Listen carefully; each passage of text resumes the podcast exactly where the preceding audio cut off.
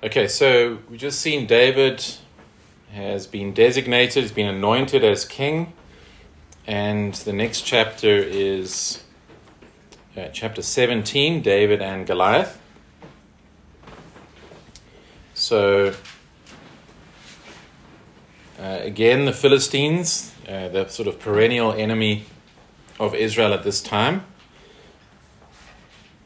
Verse 1 Now the Philistines gathered their armies for battle, and they were gathered at Socoh, which belongs to Judah, and encamped between Socoh and Az- Azekah in Ephes Damim. And Saul and the men of Israel were gathered and encamped in the valley of Elah, and drew up in the line of battle against the Philistines. And the Philistines stood on the mountain on the one side, and Israel stood on the mountain on the other side, with a valley between them. So you get the, the picture. Um, the Philistines are on one side, and the Israelites are on another side. Verse 4 And there came out from the camp of the Philistines a champion named Goliath of Gath, whose height was six cubits and a span, uh, which is about three meters tall, so nine foot tall. Uh, he had a helmet of bronze on his head, and he was armed with a coat of mail, and the weight of the coat was 5,000 shekels of bronze, and he had bronze armor on his legs and a javelin of bronze slung between his shoulders. Um, okay, so another important thing with narratives, uh, when you read stories, is to take note of descriptions. Okay, again, the Holy Spirit doesn't waste words. And when you have a description of someone's sort of clothing, remember it's not a fashion catalog, so it's not common that, you know, and Moses was wearing, you know, a beautiful sash or something like that. You don't we don't normally get that. Only the priests were told what they look like. But here there's quite a detailed description of Goliath. And um, uh, Goliath is covered in bronze.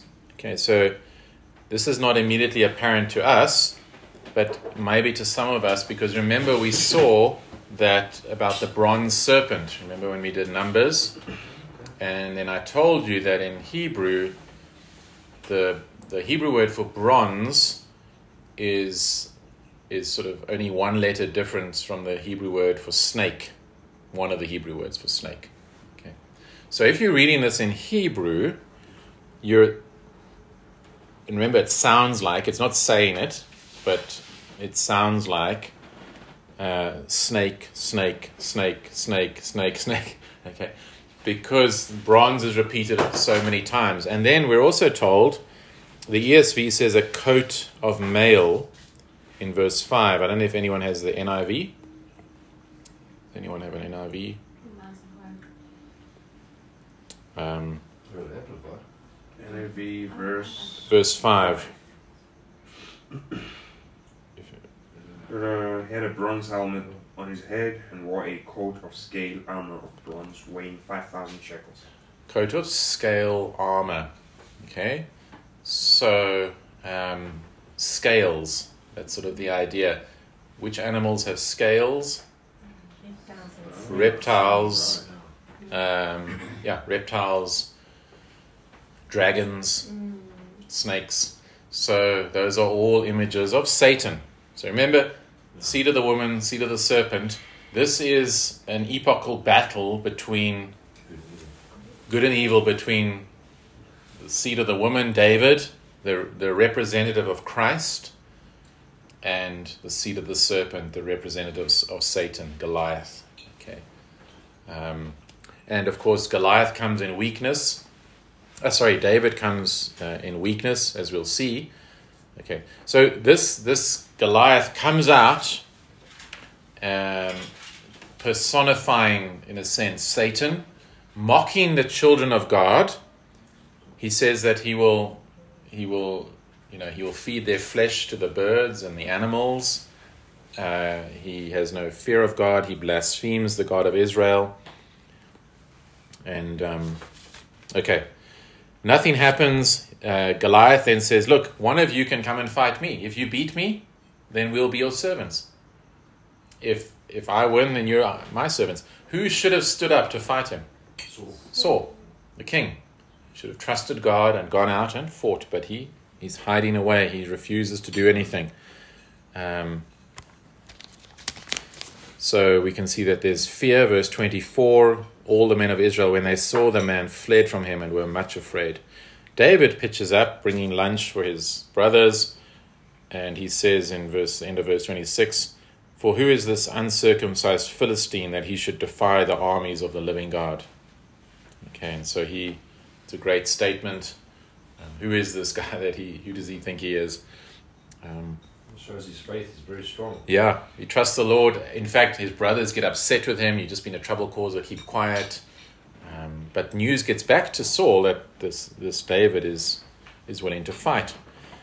And um, uh, Saul says to him in verse 33 You are not able to go against this Philistine to fight with him, for you are but a youth, and he has been a man of war from his youth. So you're young, David. But David said to Saul, Your servant used to keep sheep for his father, and when there came a lion or a bear and took a lamb from the flock, I went after him and struck him and delivered it out of his mouth. And if he arose against me, I caught him by his beard and struck him and killed him.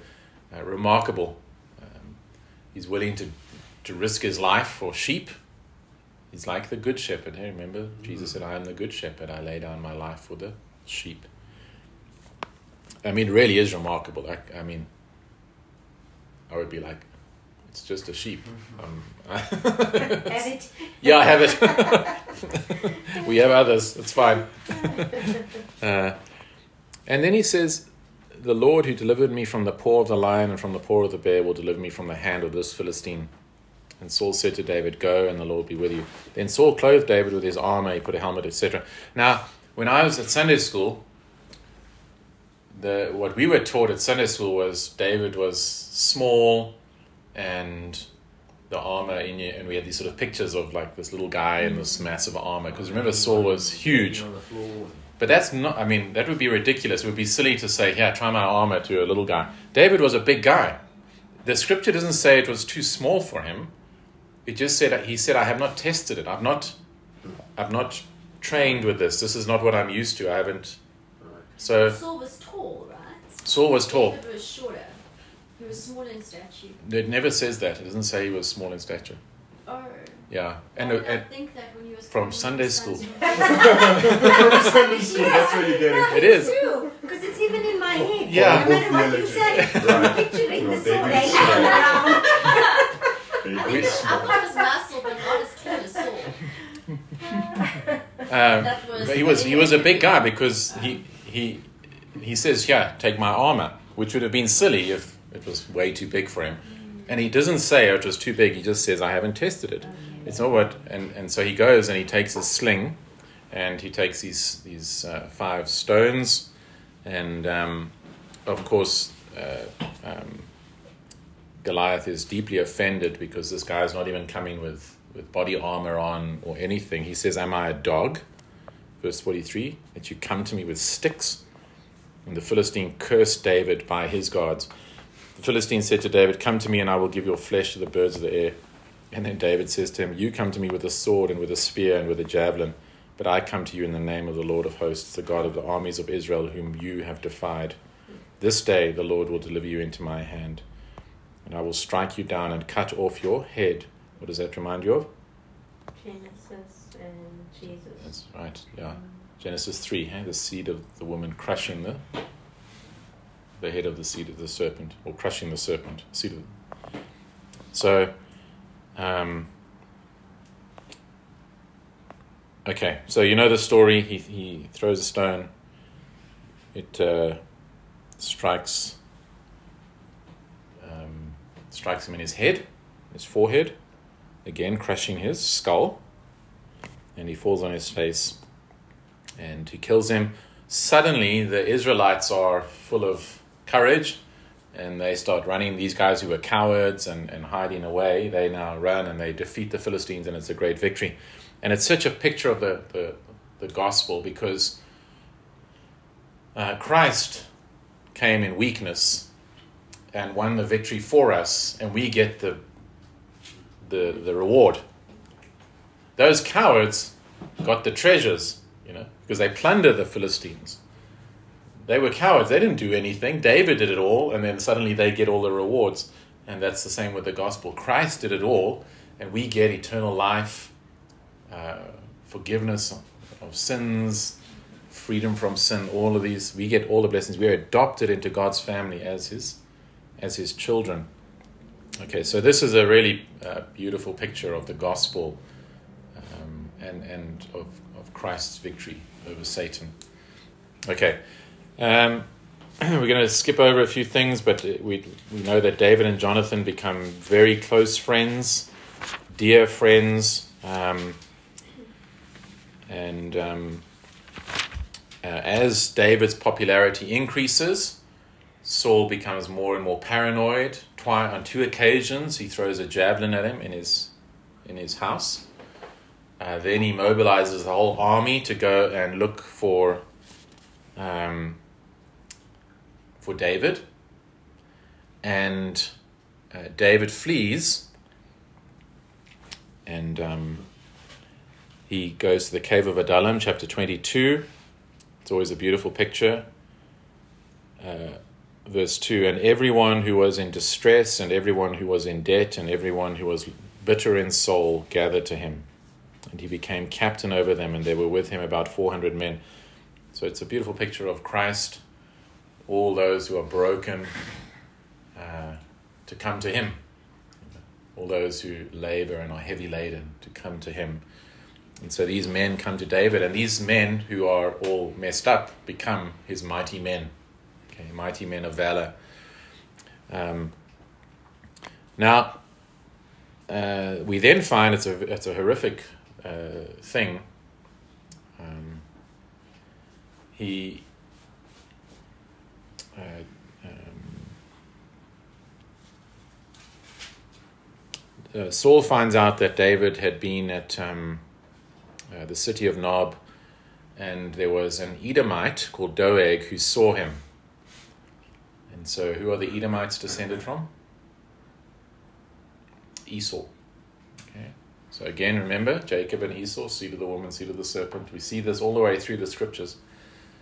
Uh, it's why you know the, the different tribes and backgrounds. When it tells you where someone's from, you know, it can be can be really important. Doeg betrays. You see, he goes and tells Saul. He says David was here. He's the Edomite. Yeah, Doeg the Edomite. Um, and so Saul goes down to, no, to, to the city of Nob and he says to the priest that David come here. They refuse to help Saul. Saul says to his, his men, kill all the priests. These are the priests of God. The men say, no, we won't do it. So he says to Doeg the Edomite, kill them. And Doeg does it. Um, verse 19 And Nob, the city of the priests, he put to the sword, both man and woman, child and infant, ox, donkey, and sheep, he put to the sword. Who was he supposed to do that to? The Amalekites. The Amalekites. But he does it to his own people. Okay. He does to the Jews and specifically the priests what he should have done to the Amalekites. Okay, uh, and you, then we know the stories how David David has opportunity to kill Saul on several occasions, but he does not do it. He he submits to the authority. You see, he doesn't take the kingdom for himself. He trusts God at God's time to do it. He has moments of weakness and, and where he says, I'm just going to die. And, you know. But overall, he trusts God and does not try and make the kingdom his own. Um, he knows that God has placed Saul there and God is sovereign. Okay? And so, um, you know, this, this uh, in any sphere of life, to trust God, not to be manipulative, not to try and um, there's a, a like one of the earliest verses I remember my dad saying as a kid from James the wrath of man does not work the righteousness of God. Your anger, your wrath will not bring God's kingdom. Okay? Your you know, freaking out at people or whatever will not change, will not bring righteousness. So that you know, to trust God that He will work and um, he never, he never, he, he knows that they, that Saul is still the Lord's anointed. Okay, he's placed there by God. What's the verse say again? The Didn't- wrath of man? does not work the righteousness of God. That's In the King James. James. That's the King James. Yeah. In James, yeah. Okay. And always- It says that an evil spirit came upon Saul. So Mm. it's almost like that's I mean Saul was used, used as a tool. It was, that was God's plan that he would heart he would make Saul would be jealous Like Judas. of David. Yes. But in those situations, we must never think, oh, the, shame, these are really good guys who, you know, Oh, God yeah. just uses. They, they were predisposed, and God, it's which we'll look, we'll look at when we get to Romans chapter 9. Um, You know, they get every opportunity to do the other thing, yes, but they follow They- through with their thing. they, they, they were committed to that. Okay, chapter 25 is David and Abigail. So, David at this time is roaming through the land with his men, and they're protecting the farmers and the inhabitants from the Philistines. So, they are they're doing what Saul should be doing. They're fleeing from Saul, but at the same time, they're protecting everyone and they're not robbing. You know, often um, when soldiers are, are going through an area, they they pillage and rape and murder and just destroy. They leave a wave of destruction. David is not doing that. He's protecting everyone, but um, he also asks for support for what he's done. So he goes to this. He sends some men to this man called Nabal, and um, uh, Nabal says, "Who's David? I don't know who that is," and he rejects them. Um, and look at verse 13. And David said to his men, Every man strap on his sword, and every man of them strapped on his sword. David also strapped on his sword. And about 400 men went up after David, while 200 remained with the baggage. Okay, so, so he's been mocked and humiliated and rejected, even though they've been good to Nabal. So, so David says, Okay, guys, put your swords on. We're going there. Okay. And he, we know later on, he says, Not a man would have been left standing. Okay of all his household. And what happens is that a messenger gets back to Nabal's wife, Abigail. Now, Abigail's a godly woman, Nabal is a fool. In fact, again, his, his name sounds like Nabal. no, like fool in, in here, because his wife says, you know, as as his name is, so is he. Um, she intercedes. Look at verse 19. Then Abigail made haste and took 200 loaves and two skins of wine and five sheep already prepared and she and, and food and everything. So she gets the supplies and she goes to to inter, uh, intersect David and his, his army. Um, he's, he's called a worthless fellow, which is a word that is used for like the, the sons of Belial, a worthless fellow, um, a, a, a godless man. Okay. Um, verse 21 Now David had said, Surely in vain have I guarded all that this fellow has in the wilderness, so that nothing was missed, and he, he has returned me evil for good. God do so to the enemies of David, and more also, if by morning I leave so much as one male of all who belong to him. When Abigail saw David, she hurried down, hurried and got down from the donkey and fell before David on her face and bowed to the ground. She fell at his feet and said, On me alone, my lord, be the guilt. Please let your servant speak in your ears and hear the words. Let not my lord regard this worthless fellow, fellow Nabal, for as his name is, so is he. Nabal is his name, and folly is with him. Okay, then she says, I didn't see the young man. Uh, and she beseeches him not to do this. And she says there, verse 28, Please forgive the trespass of your servant, for the Lord will certainly make my Lord a sure house because my Lord is fighting the battles of the Lord, and evil shall not be found in you so long as you live. And um, she says, You don't want to get this blood on your hands. Okay. Uh, you don't want it on your conscience later on.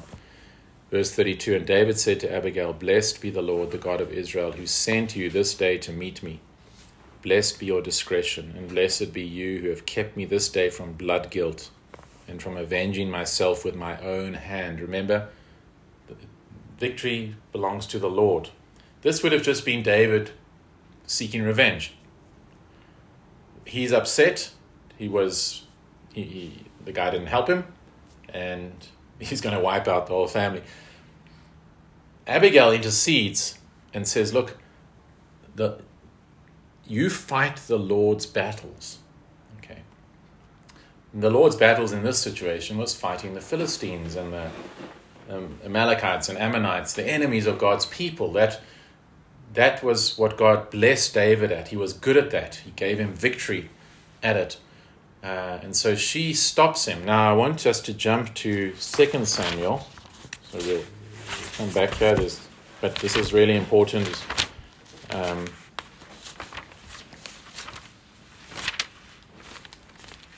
okay, Second Samuel 11. Notice that David had said, he said, the Lord sent you, Abigail. Chap- 2 Samuel chapter 11 is, is uh, David and Bathsheba. Verse 1 In the spring of the year, the time when kings go out to battle, David sent Joab and his servants with him and all Israel, and they ravaged the Ammonites and besieged Rabbah. But David remained at Jerusalem. Okay, so it was the time for battle, when kings go out to battle. Um, David's a king. Where should he have been? Fighting. Eh? But instead, he sends Joab, and you'll see the word sent is throughout this passage, but never do you see the Lord sending anyone. Okay? The Lord's not involved. Chapter 12, verse 1 and the Lord sent Nathan to David. That's the first time we see the Lord sending someone. The Lord sent Abigail when David was fighting the Lord's battles. When David stopped fighting the Lord's battles, there's no one to stop him. Do you see that? Verse 3, uh, verse 2 It happened late one afternoon when David arose from his couch and was walking on the roof of the king's house that he saw from the roof a woman bathing. And the woman was very beautiful, and David sent, there you see, and inquired about the woman. And one said, Is not this Bathsheba, the daughter of Eliam, the wife of Uriah the Hittite? So David sent messengers and took her, and she came to him, and he lay with her. Now she had been purifying herself from her uncleanness. Then she returned to her house, and the woman conceived, and she sent and told David, I am pregnant. So David sent word to Joab, Send me Uriah the Hittite. And Joab sent Uriah to David. You know the story. Um, he tries to get Uriah to go back to be with his wife so he can cover it up. But Uriah is too noble. He says, How can I go and sleep in a nice bed with my wife when the Lord's army is out in the, in the bush? You know, he, he's. Now, in this verse 21, who killed Abimelech? There is, it's not, it's not talking about the same Abimelech, but if you're reading, you remember there was an Abimelech who took someone's wife in Genesis. Oh, Abraham. Abraham's wife. Okay. Remember how Abraham was? He said, Well, in these bad countries, remember it happened on two occasions. What he was saying is like, just tell them you're my sister, because in these bad countries, you know what they do? They just take they just take the wives of men. What's going on in Israel, in Jerusalem? What Abraham feared in a pagan country was happening in the very capital of Israel, in by the very king of Israel. Okay. David is behaving, you know, like a pagan. He's doing what the pagan monarchs did, what Abimelech did, what the what Pharaoh did. That's what he is. He is doing. Uh, you know, the place where you can imagine Uriah was a Hittite. He had he had converted to Judaism. He probably never thought in a million years this would ever happen. I'm now with the people of God. I'm now in Jerusalem. I'm with David. I live close to David's home. Uh, and, and so it's a horrific story. But what I want to say is that nobody stops him. Even Bathsheba doesn't cry out. She doesn't say, no, this, this is not right. Uh, she's complicit. Uh, we have other accounts when things happen where, where, like Amnon and Tamar, Tamar cries out. But not in this situation. The servants don't do anything. They don't try and stop David. But when he went to kill Nabal, Abigail stopped him. So the principle here is when you and I are fighting the Lord's battles, God will stop you from sinning. Okay? And I'm sure you can testify to that. That there's certain things maybe you've wanted to sin and something happens.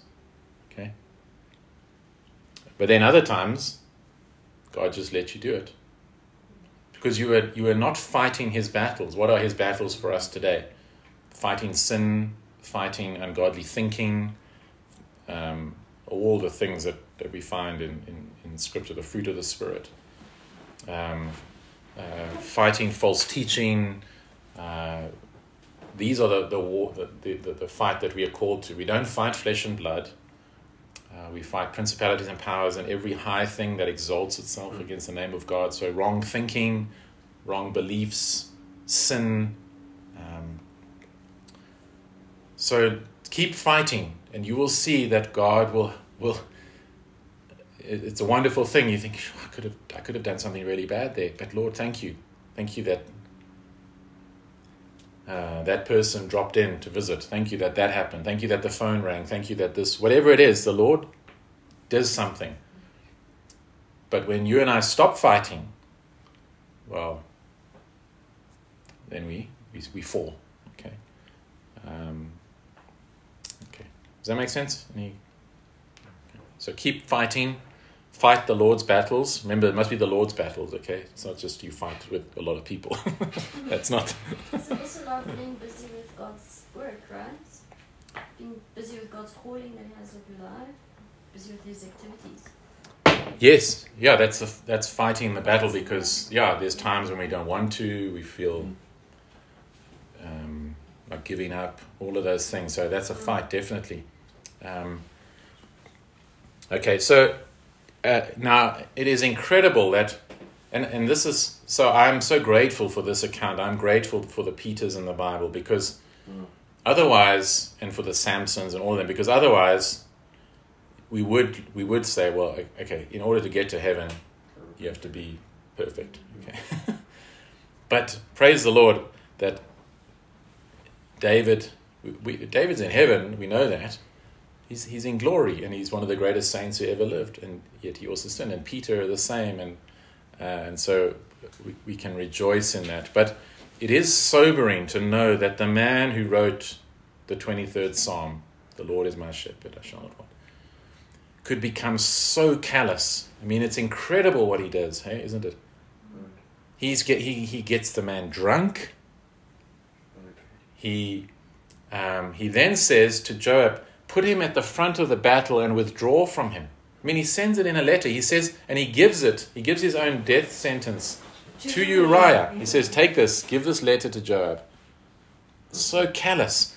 Then, when the news comes back that Uriah is dead, verse 25 david sent it to the messenger this, this is what you'll say to Joab do not let this matter trouble you for the sword devours now one and now another. Strengthen your attack against the city and overthrow don't let this trouble you. Okay. it's displeased. Don't let this displease you. But the last verse of the chapter says what david had done displeased the lord. Didn't displease david. David says don't worry about it. But the lord was displeased. Okay. Um, so we really need to watch our hearts. God's people, we can still sin in any way. We must never become self righteous. Um, And that's how hard someone's heart can get.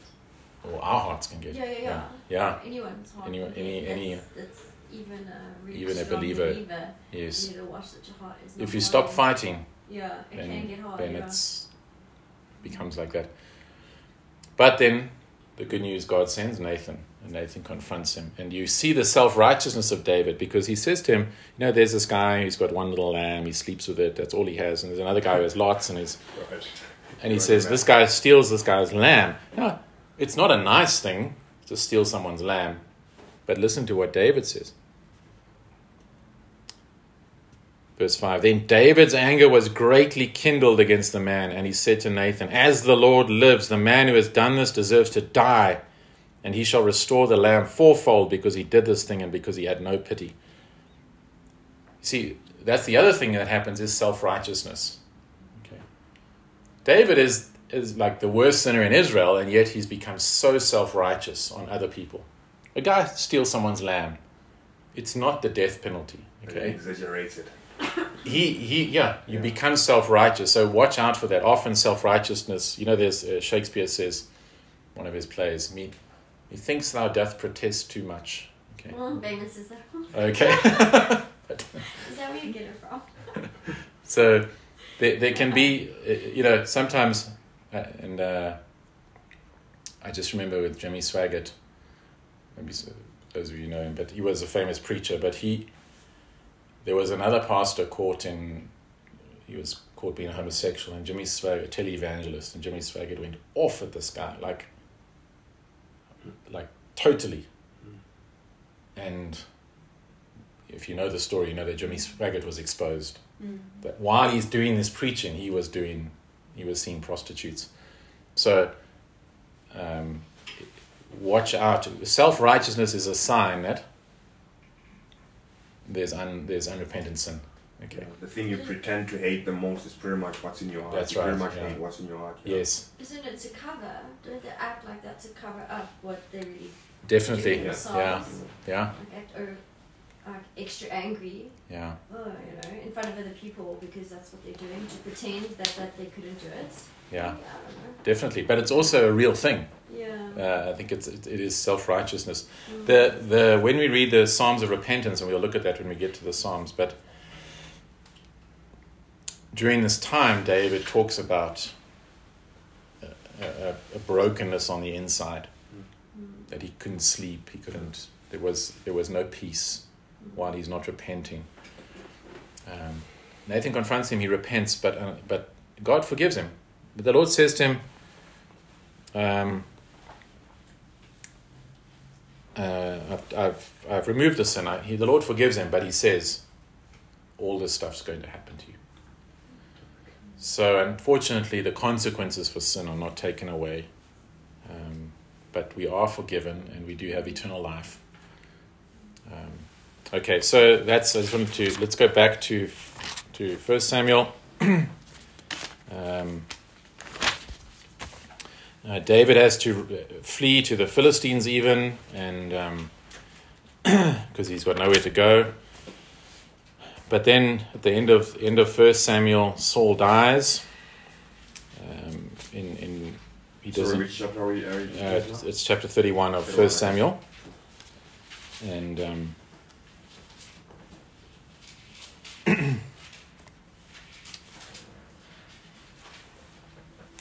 um, Jonathan is killed as well. Chapter 1 of Second Samuel. So that's why there's a break here because it's a transition now from the end of Saul's reign to now David. So David hears of Saul's death, and you can see in verse 8 and he said to him, Who are you? I answered him, I am an Amalekite. This is the one who brings the news of Saul's death. And he he's the one who said, because the armor bearer refused to help Saul kill himself. Saul says, Don't let these uncircumcised Philistines get a hold of me, kill me. And he says, No, I I can't do that. So he falls on his sword, but he's not fully dead yet. And so the Amalekite comes and finishes the job. And he comes and tells David the good news because he thinks this will be great news for David. David's going to be so happy. Him, yeah. Now David can be king. And what does David do to the guy? He, he, get, he has him killed. He says, Were you not afraid to lift your hand against the Lord's anointed? Um, you can see you can see the character of David. How many of us would have responded rather with, "Oh yes, uh, excellent. Uh, when am I getting the power?" But he he's honorable. He and then he laments. It's an incredible poem for Saul and Jonathan. Um, it's it's really beautiful. We don't have time to go through it, but um, it's it's um,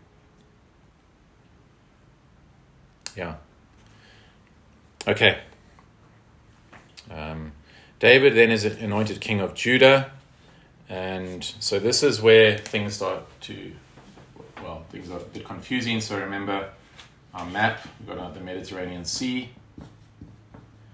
and then the Jordan River on this side with the Dead Sea here, the Lake of Galilee here. Uh, Jerusalem is about here. So uh, Judah is this this uh, uh, southern part. The northern part becomes known as Israel. Okay. Um, so David becomes king of the southern part, including Jerusalem. Ishbosheth, the the son of Saul, becomes the king of Israel, and um, that doesn't last too long. Eventually, David is the king of the United Kingdom. Um, okay. Um, in between, there's some there's guys killing each other, and it's it's it's pretty gory stuff. We we meet this guy Joab. Joab is like the mafia. Um, he's not a godly man. He's a ruthless guy. Um, we we also um, find out about the son. There is a son called Mephibosheth who is lame because when they were running away, his nurse tripped and fell and knocked him, and he was paralyzed uh, when he was when he was young. And David shows kindness to Mephibosheth. So, um, okay, so David is anointed. He captures Jerusalem in in uh, chapter five, the city of Jebus. And so he, he, he, he takes the city, and it becomes the city of David, Jerusalem. And then they want to bring the Ark of the Covenant back to, to Jerusalem. Remember, it was in Kiriath Jearim for, for a long time, I think it's 20 years. Now David says, Look, let's bring it to Jerusalem.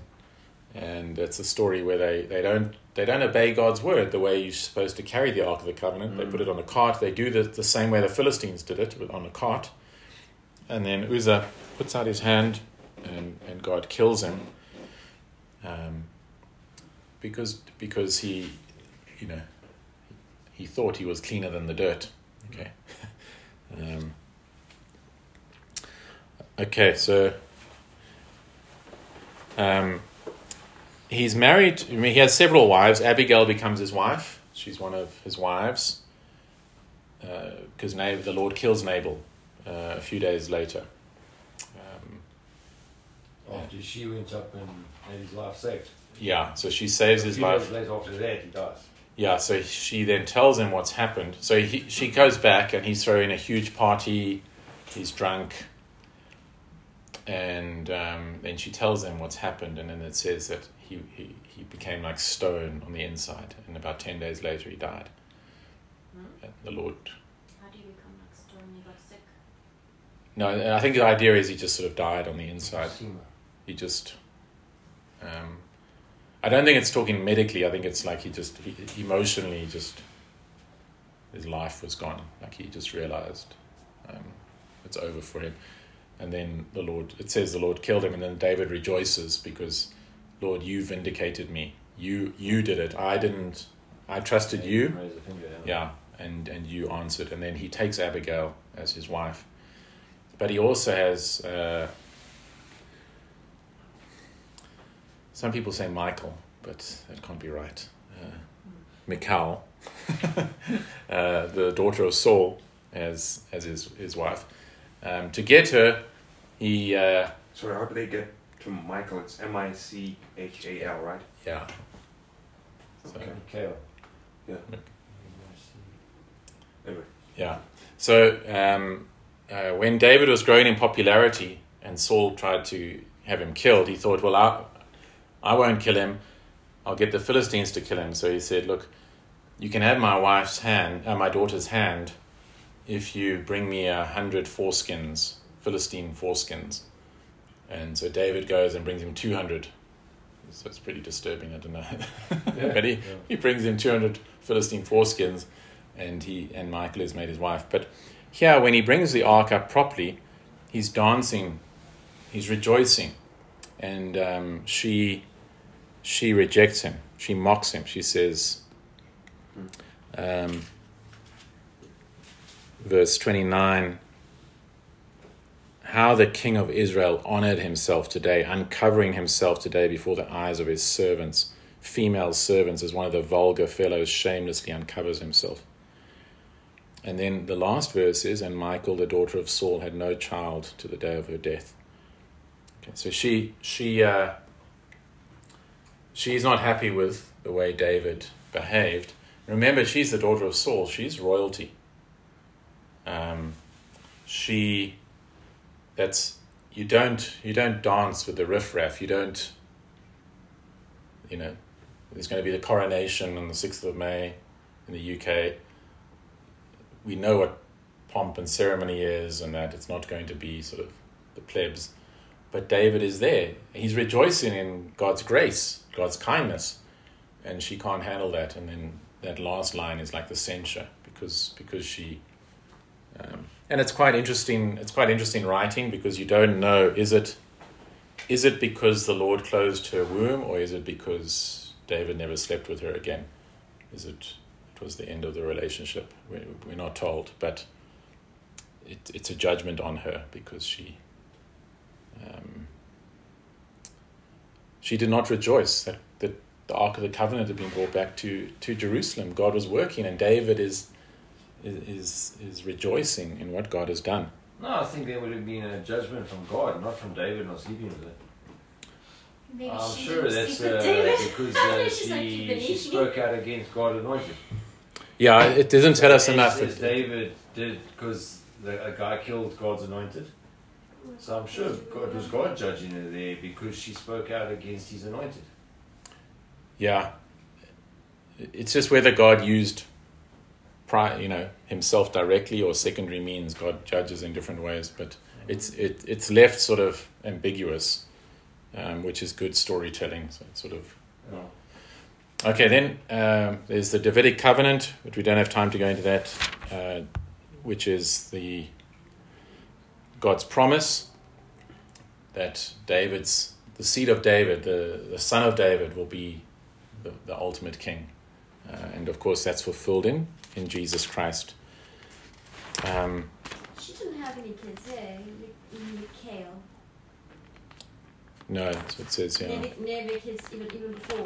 it's interesting that the, the Solomon is from Bathsheba. Hey? So, Right. So after Uriah dies, he takes Bathsheba as his wife, and um, the Lord is gracious even through that. The child that he has It was says- the first dies. The first one dies, and um, it's a beautiful picture because uh, verse chapter twelve, verse twenty three. I shall go to him, but he will not return to me. So he, he understands that he will see um, see him again. And then the next the next two verses tell us that um, he sleeps with Bathsheba and she falls pregnant and has a son called Solomon. Okay, and so Solomon will be the one who who continues. Okay. Whose child was Absalom? Was that Bathsheba's as well? No, no, I don't think so. I can't remember who.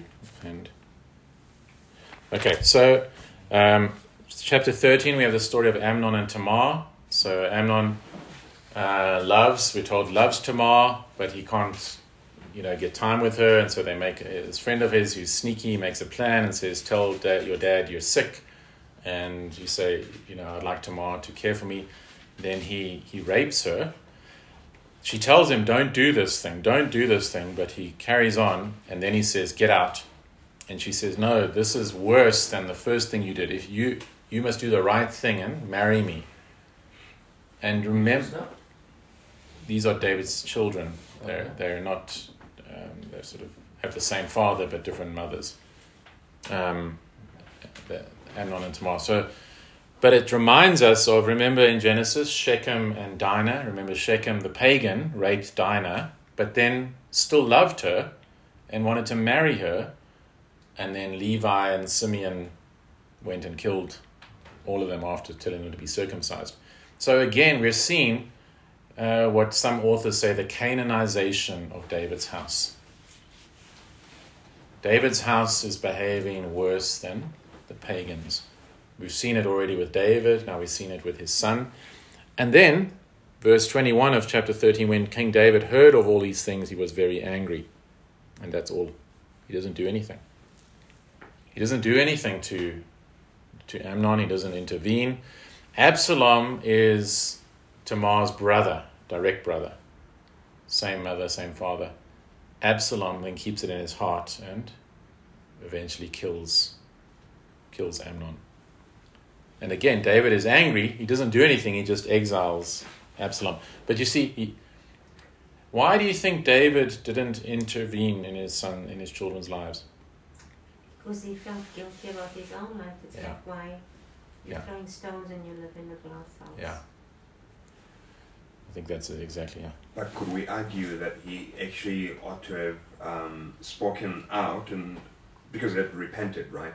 So you could almost say at this point in time it was justified to speak against sin. Definitely. He wasn't, So- wasn't a hypocrite. No, yeah, one hundred percent. So, so yeah, he, he, uh, and we understand that. We understand, you know, if he's humbled and that he that he feels, how can I tell my children after the way I've behaved? But it's not right. Remember that as a parent or a boss or a, uh, any position of authority. Remember, the scripture says, uh, "Wives submit to your husbands." It doesn't say, "Wives submit to your good husbands." It doesn't say, "Children honor your good parents." Um, you never honor your good, the good government. It never says that. Respect. We always say respect is earned. The Bible never puts it like that. Respect is the right of the office. If someone holds that office, if the person is a parent, you are commanded to respect them. If if a wife is commanded to respect her husband, we are commanded to respect the government. It's irrespective of whether we say, well, I don't think they're respect worthy. uh, by right of the office. So, I mean, as, as, a, as a pastor, preacher, if it was based on my own, like, that I, you know, I have to be perfect before I can teach on anything, then of course I would, I would just go sit down right now. I would never open my mouth ever. But it's, it's not. It's not based on, and it doesn't mean you can be unholy and, and know, just continue in unrepentant sin. But the authority is not in in my holiness, it's in God's word. Okay. So um, now, pastors should be holy, obviously, and we should all strive to be holy. But you will be paralyzed if you just say, "Well, I can't do anything because I did this stuff when I was." We're all, then we're all, but it's not the case, and it can be a teaching moment. David could have said, you know. This is what I did, and look at the consequences. But Mm. God has forgiven me, but I don't want you to go down the same path, Right. you know. Um, so, um, but I, I, I agree with you, Julian. I think that's that's why he doesn't he doesn't intervene. And so, you know, our past sins, even though they're forgiven, often hold us back, don't they? they we allow them to to stop us from serving the Lord properly. Um, so we must really know that, that the guilt is dealt with in Christ, that, that we're forgiven and as righteous as, as Christ.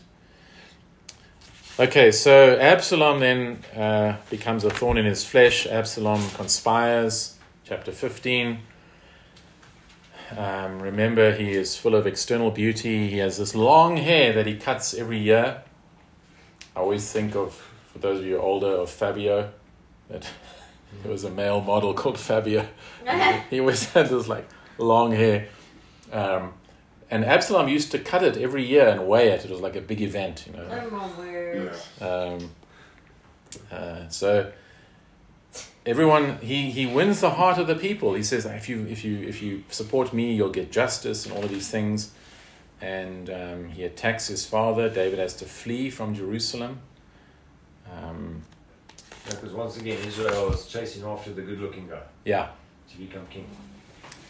and um, and it's terrific. He does exactly what the Lord said. He takes all of David's wives and sleeps with them publicly on in tents on, on rooftops. So remember, David had seen Bathsheba from a rooftop because, of course, he's he's he's removing the power from David by taking his wives. He's he's um, I mean, it's it's heavy stuff. Okay, um, but the Lord gives David victory, and um, Ahithophel, who was, where the scripture tells us he was the counselor, and the scripture says when Ahithophel spoke, it was like God was speaking. Okay? That's how wise he was. Ahithophel says to Absalom, Ahithophel actually defects and supports Absalom. And um, I, for, I forget where it is, but Ahithophel is actually Bathsheba's grandfather. So he probably was not a fan of David. Um, but he defects and he says to Absalom, he says to Absalom, Absalom's in Jerusalem, he says, Absalom, get some soldiers and I'll go now and we will get David and we'll kill him before he has a chance to regroup or anything. And another counselor, because because David prays, Lord, conf- confound the counsel of Ahithophel.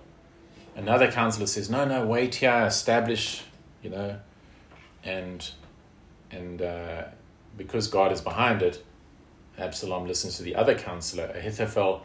Ahithophel was the wisest man because he knew and, and the scriptures tell us, he knew now, because they did not listen to him, that God was against him. So it says he went home, put his house in order, and hung himself. Because he knew it's over. If they if the fact that my counsel was rejected means God is against us and there's no point. So Very arrogant. um, okay, and then uh, David wins the victory. Remember, he says, "Don't kill Absalom," but Joab goes and kills him, and it's his hair. That remember, his hair gets caught in the trees. The thing that he was so proud of. Um, That's so funny. You should have cut it shorter. See, Caleb. no, I don't think your hair will get caught in the tree. It's not long. But I must say, if you you know this these these two books are really it's really fascinating reading. So many interesting stories. But can you see how what a powerful picture that is? The thing that he was so proud of is his downfall. Pride comes before a fall.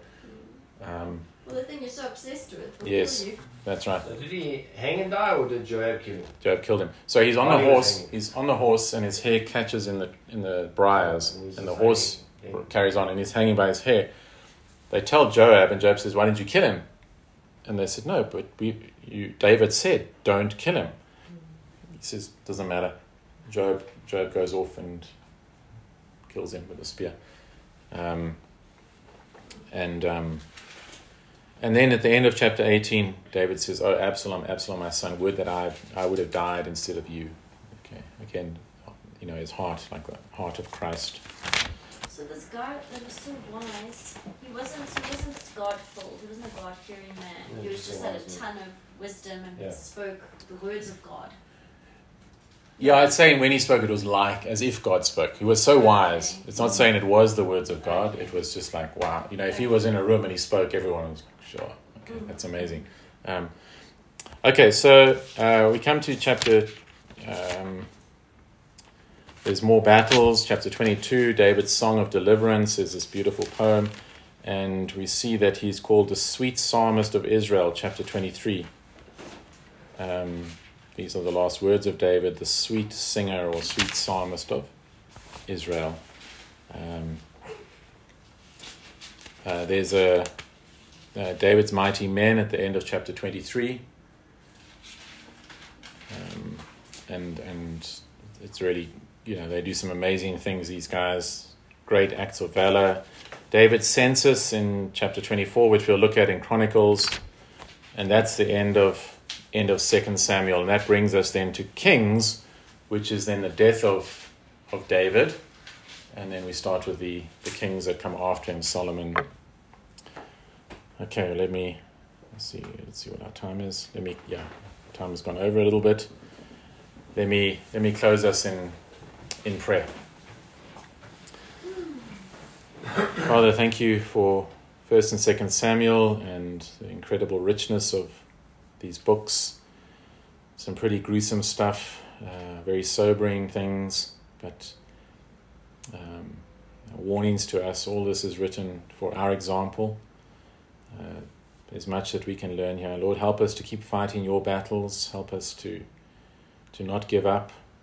Help us not to be paralyzed through guilt, um, but to trust you and know that we're forgiven and loved. And help us to not try and fight in our own strength, but to know that victory belongs to you. Thank you, Lord Jesus, that um, you are victorious, you have never lost a battle, and uh, that you will keep us. I ask that you would Continue to be with us this week. Be with those traveling now. Keep us from sin, Lord. Keep us loving you. In Jesus' name, amen. Thank you, everyone. Have a good night. Thank you, Michael. We covered two books tonight, well, eh? Yeah. I would have taken two months to that. Um, the, the relationship between John